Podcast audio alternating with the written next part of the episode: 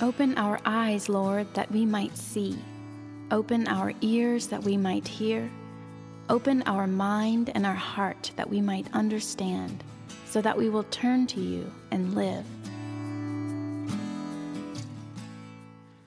Well, today we heard Jesus telling a story that blows to smithereens the idea that God only uses good people. Jesus offers a parable. Yes, I didn't delete delete the kids. Man, who's had a rough parenting week? Um, if you're at third to fifth grade and need to be dismissed to your class, you can go ahead and be deleted.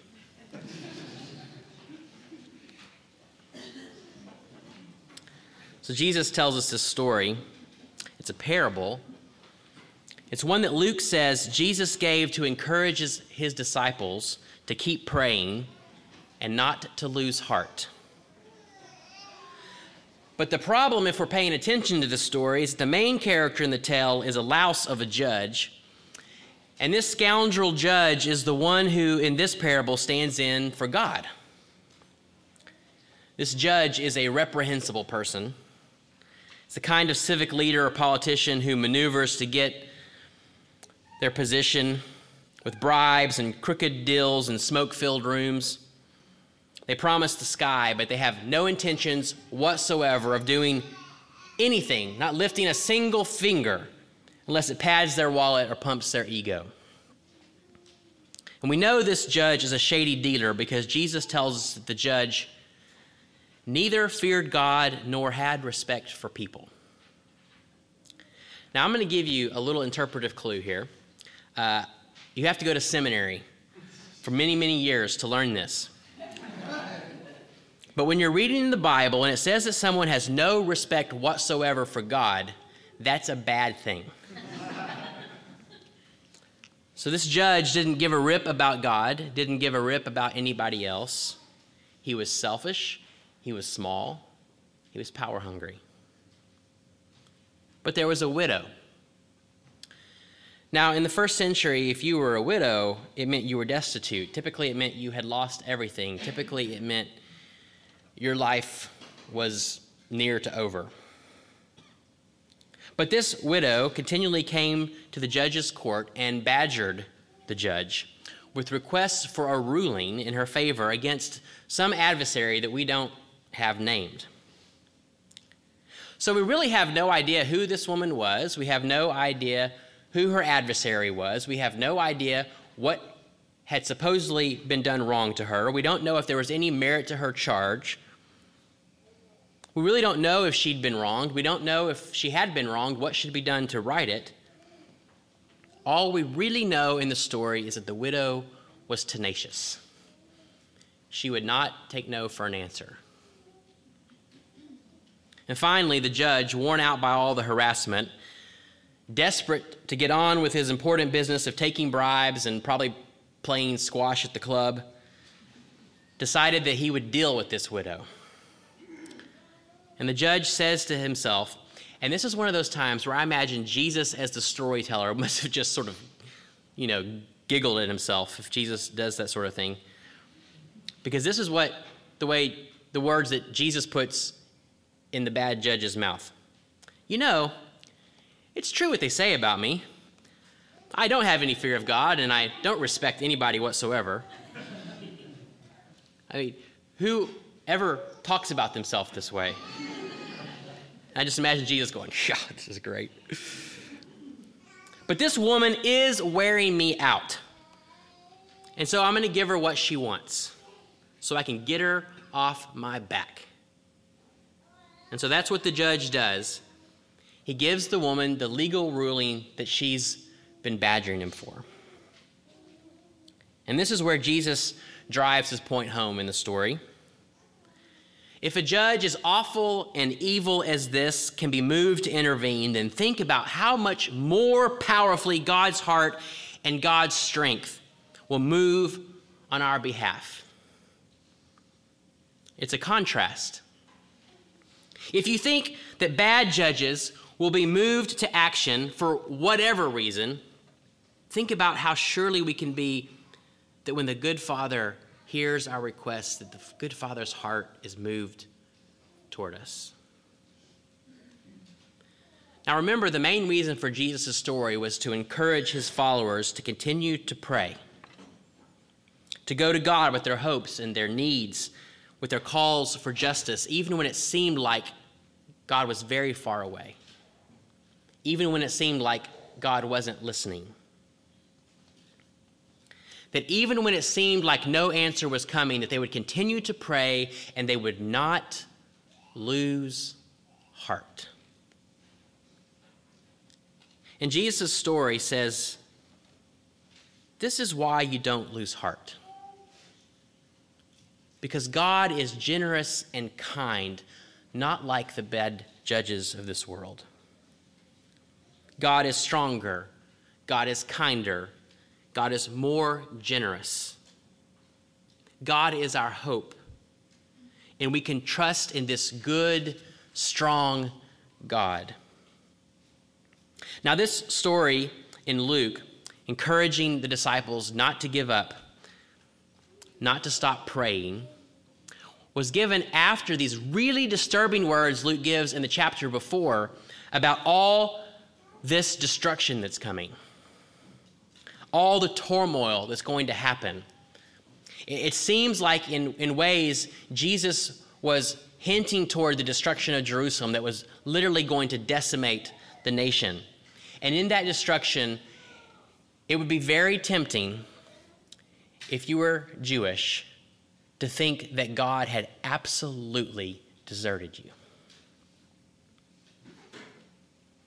But Jesus tells them this destruction is coming, but as the destruction is coming, don't stop praying.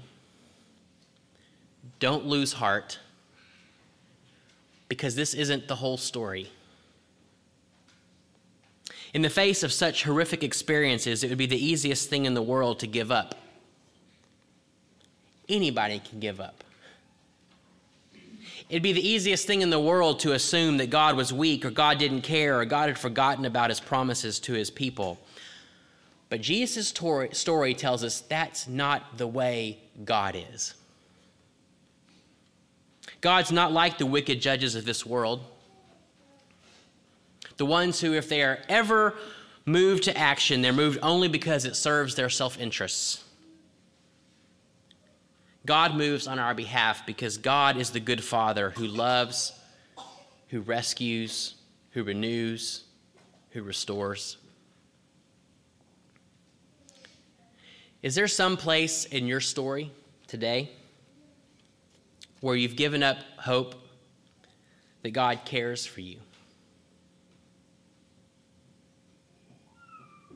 Or maybe that God cares at all for your family, or maybe for your future.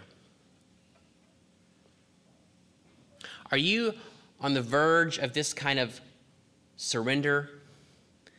Are you about to capitulate to despair? Are you about to give up? Are you about to lose heart? So, this is why some of us really need Jesus' words. Do not lose heart. Do not lose heart. Let those words sink in. Do not lose heart. I know the pain is acute, but don't lose heart. I know the future seems grim, but don't lose heart. I know you may think that you're alone. Don't lose heart. I know that you may be tempted to believe that God's promises of renewal and hope seem ridiculously fanciful. Don't lose heart. I know that you may be tired of the questions or the heaviness or the despairing crush. Do not lose heart. I've probably said this more times than I care to admit, and I will probably say it a lot more times in the future than I care to admit. But I think if you were to boil down like my life as a preacher in one sentence, it probably would be this one Do not lose heart.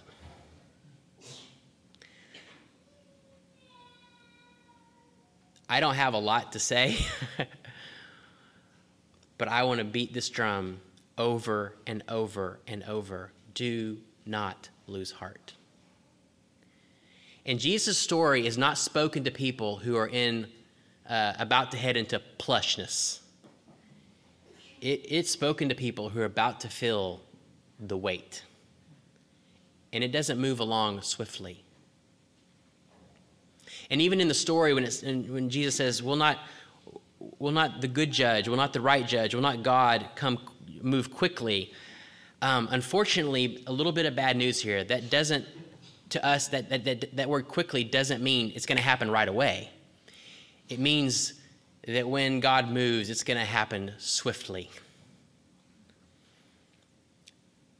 And I, I think it would be great if we lived in a world where we didn't need these kinds of stories, but we do. And Jesus tells us the story precisely because he knows that as long as we live in this world, both for Israel in the first century and for every person who has ever lived in every century to follow, there will be times, and sometimes they will be despairing and devastating, where it will be our t- great temptation to surrender every bit of our posture toward God in prayer and hope and simply to lose heart. And I want to say, don't lose heart. And if you say, I can't help it, then find someone around you in this room and tell them, I need help not losing heart. Because that's why we're here together. And so these things go together not losing heart and praying always. To pray is to turn to God and ask for help. To pray is to say, Here I am. Here is our need. Here is our brokenness. Here is our ruin. Here is our great hope. Here, God, help us. And if you don't help us, we're sunk. This is a word to weary souls to be encouraged, to hold to the long story, to do what you must do ahead of you to do for your life, and then to hope and pray and work toward God's end.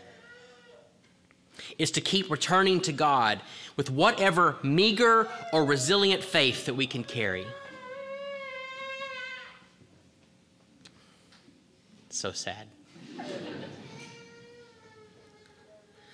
And I want to say a final words because I know, particularly for those of us who may have grown up in a particular church circles, when we hear this word, pray always, somehow this encouragement to keep praying, to keep coming to God, can end up being just another heavy chain.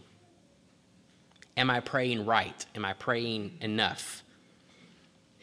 These are immensely unhelpful questions. It's far simpler than all that.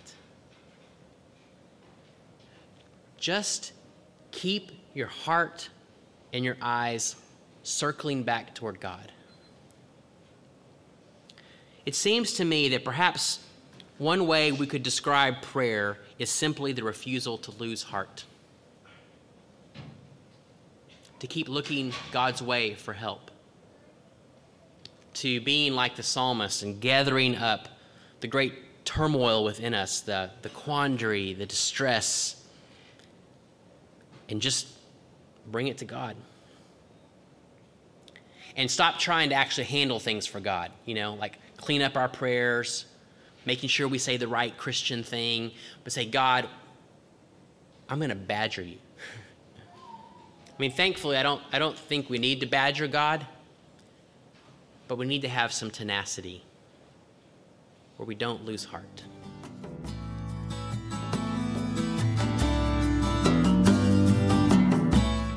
The Lord bless you and keep you. The Lord make his face to shine upon you and be gracious to you. The Lord lift up his countenance upon you and give you peace.